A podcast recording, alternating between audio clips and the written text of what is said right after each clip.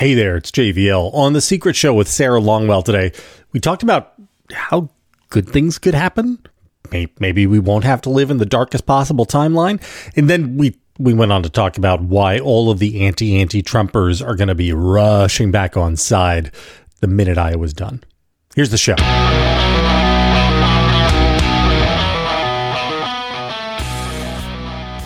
Okay. Rich Lowry.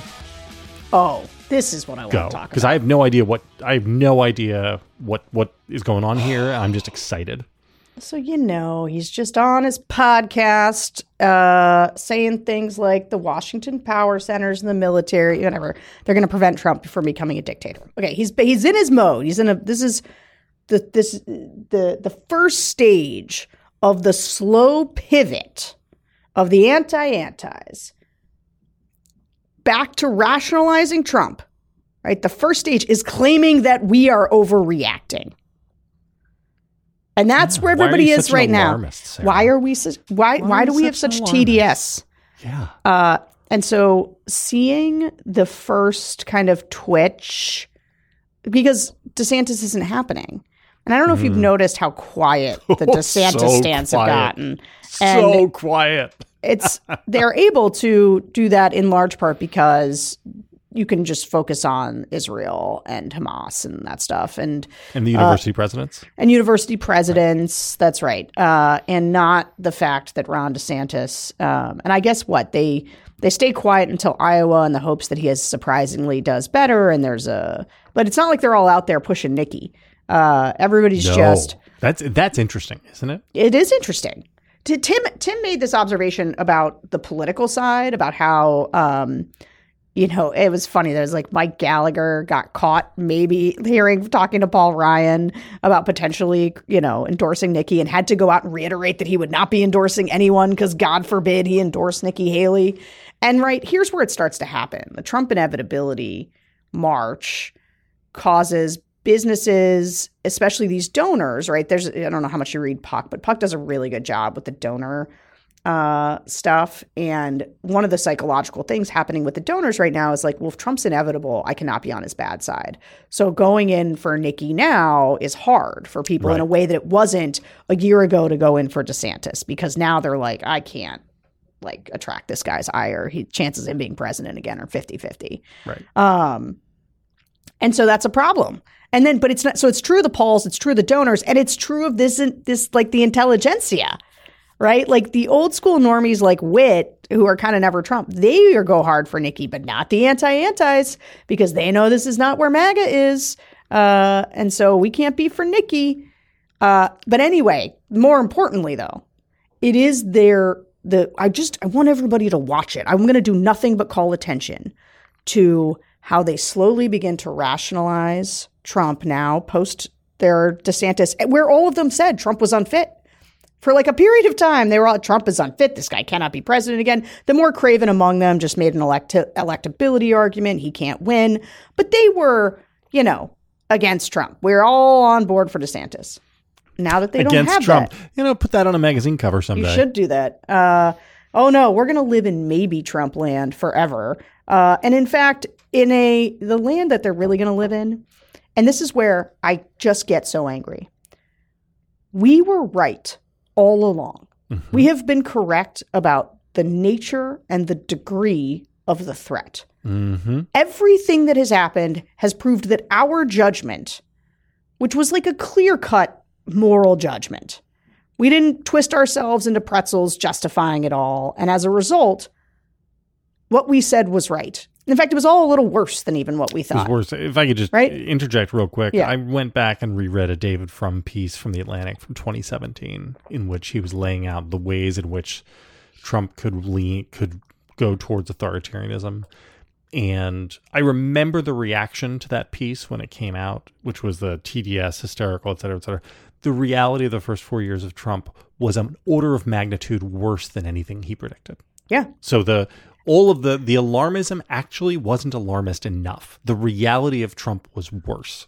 Because you know the thing that we didn't and this is where this particular thing that rich is saying like oh the military will stop him and the dc power centers will stop him we know that's not true now what, what did we see? We saw during the election, we're like, wait, who enforces this? Oh, wait, no one. Mike oh, he, Pence. he he just won't he just won't turn over the he won't he won't engage in the transfer of power. They're not they're not doing the transition. Remember when like his transition director just like wouldn't do it? yeah.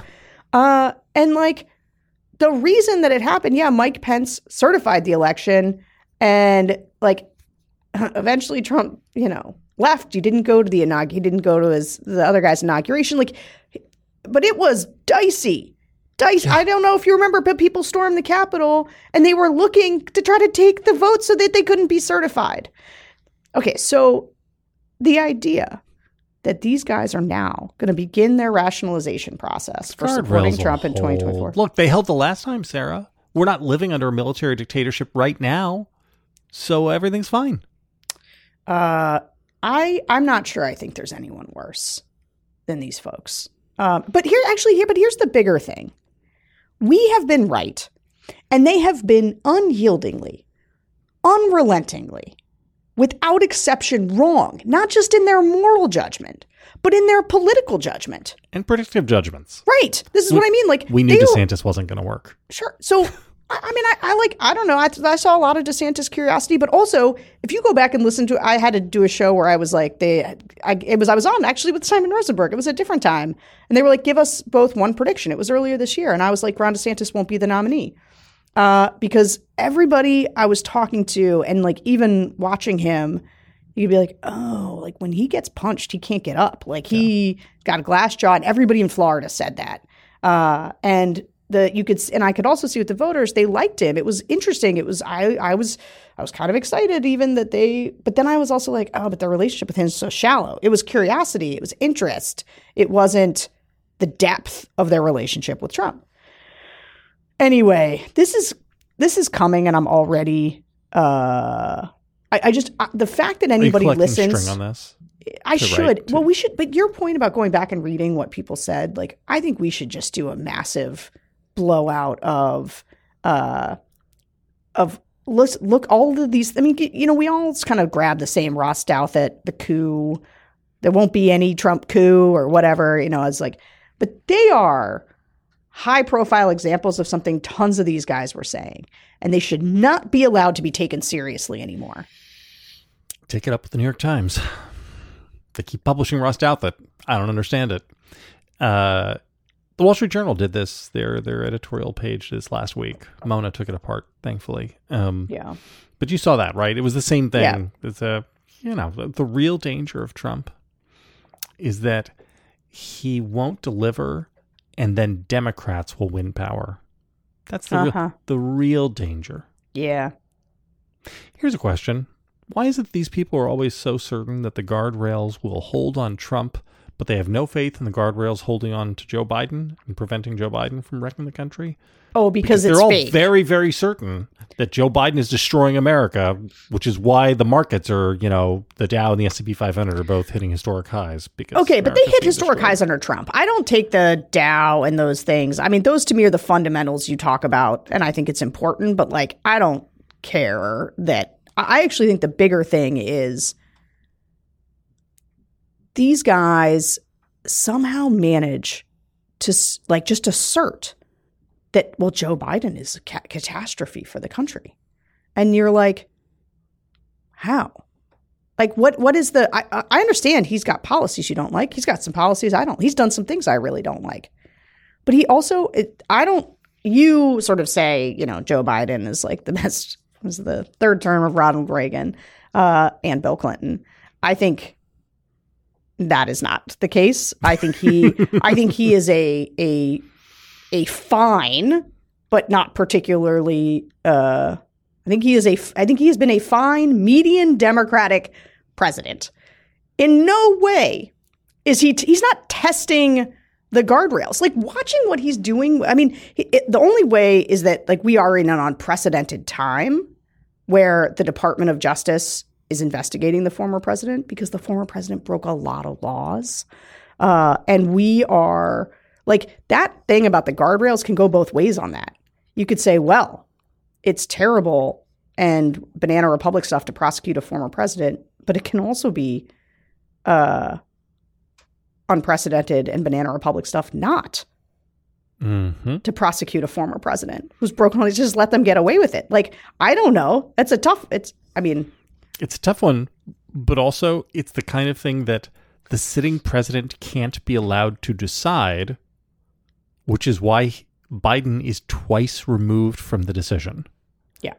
Right? The attorney general makes the decision, and this attorney general realized that he could not make a decision without giving the appearance of impropriety one, one way or the other. So he outsourced it to an independent counsel to Yeah. figure that out. Right? This is and then he went ahead and prosecuted the president's son. Yeah. Just to make sure that nobody thought that this DOJ could be under I- the thumb uh, of the president or acting at his behest. They are literally pressing charges against the president's son. Anyway, it's this assertion that like it is self-evident and obvious that Joe Biden is so dangerous that you might have to accept Trump that I find uh, morally, intellectually, uh, like cynical and depraved. Yeah, I think it's it is cynical and it is depraved, but it's also indicative of what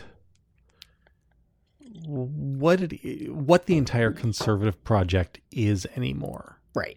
right? Because it's like okay, so that's to what end, right? What what is the end to which one would do something cynical? And and the answer is nothing really Maintain your magazine.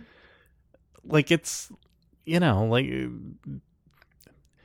it's a whole there's been a wholesale remaking of the conservative foreign policy worldview right? Which was one of the the three pillars upon which modern conservatism was based right? It was it was uh, religious conservatism economic uh, liberalism and foreign policy uh, hawkishness. And they have given up on the economic stuff, right? I mean, they're just going to spend, spend, spend, right? That's no longer, they've given up even on free market stuff. They're now in favor of picking winners and losers. They Yes. only, the only thing they're not in favor of is picking winners who happen to be like woke corporations. That's all they're against. They're in favor of picking winners and losers.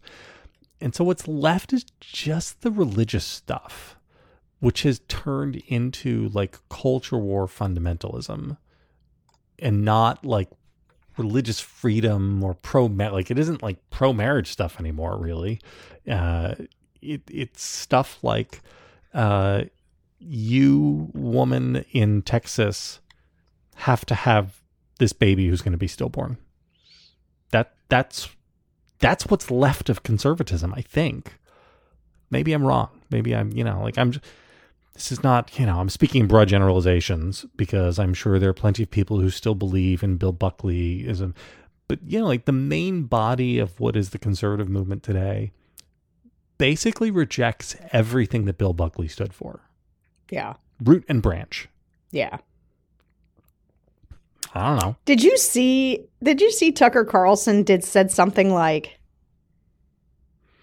I can't remember exactly what it was, so maybe it's not, but it was basically like how Bill Buckley was the worst. Like and he was on with a guest. Yeah, I think he was interviewing somebody, and the guest said that I view Bill Buckley as like one of the worst figures of the 20th century or something. and he was something like, I. Agree. Tucker Buckley was like, I agree. Okay. Yeah. Like, okay. So if those guys want Trump and MAGA, then why does Bill Buckley's magazine want Trump and MAGA? Because they should see Trump and MAGA as more of a danger to their project than Bidenism, Yeah. you would think. All right, listen, I, I did promise people on Wednesday that we would talk about the Trump NFTs.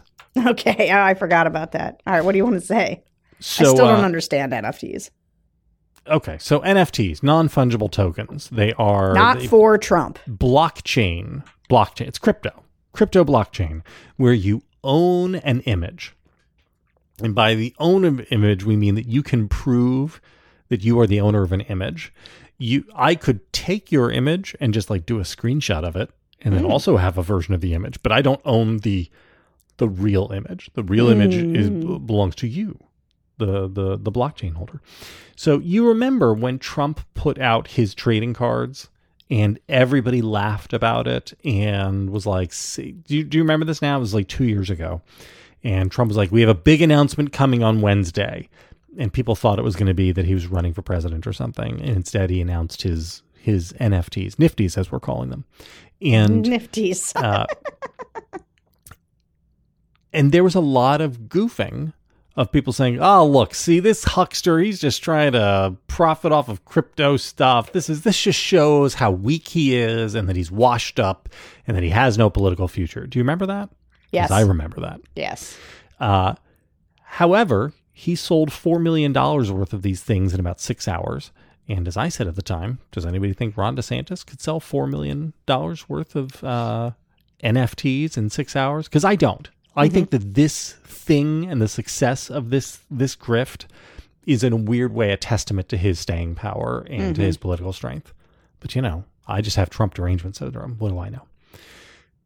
Donald Trump this week announced a new wave of his NFTs, and these are the uh, mugshot series, Mm. where all of the pictures ha- are, you know, riffing off of his mugshot glare. Yeah. And if you buy a hundred of them, which I believe is ten thousand dollars worth, so if you if you buy ten thousand dollars worth of these, you will also get a physical trading card, like a like a baseball card. Here, look at me holding up a baseball card for you, Sarah. Okay. You're a grown man. Keep going. And on this physical trading card will be a tiny, tiny little square of the suit that he wore for his mugshot. now, Oh yeah, he's In the- cutting up his suit. in the trading card universe, these sorts of things are referred to as relic cards. Relics, as if you know from from the Catholic, you know, relic like little piece of a saint's clothing or a little piece of a saint's bone or something. Oh god. And so there are going to be Trump relic cards using the fabric of the suit he wore for his mugshot. And I just, I don't quite know what to say about this, except that I, I nearly bought one. Why? as a hedge. As a hedge. Right. So the the original the original trump nft cards uh, actually have appreciated quite nicely. Uh, they originally sold for 100 bucks. Today you can't get one for less than like 350 360 um, and in the same way that when your team your favorite team makes the super bowl what you should do is go bet $100 against them Oh yeah. I you I've I heard. We've we've talked about this before, Yeah, yeah. and it's. I mean, I just think it's objectively the only rational thing to do. You know what's funny about this to me because you're so relentlessly negative is you view that as winning either way and I view it as losing either way. Oh no, I see because I enter thinking I'm going to lose. I'm going to lose in this game, but by placing this bet, one way or another, I'm going to get to win something. Hmm. Okay. And so I just assume a loss. And when you begin with the assumption of a loss, then suddenly making it so that you you get a hedge to come home. So I don't know. I, Tim yelled at me, and Tim was like, "No, don't do it. Don't give him a hundred dollars." Tim's right. Tim is correct. I'm sure he is right, and that's why I didn't do it. Hey guys, I know you want to hear more of this. You Yeah. want more time with me and JVL, right? So much more. JVL's got more darkness to bring. I want to tell people why we're all going to die. but to, to get that, they've got to they've got to pay. Well, we're plus guys. Go subscribe.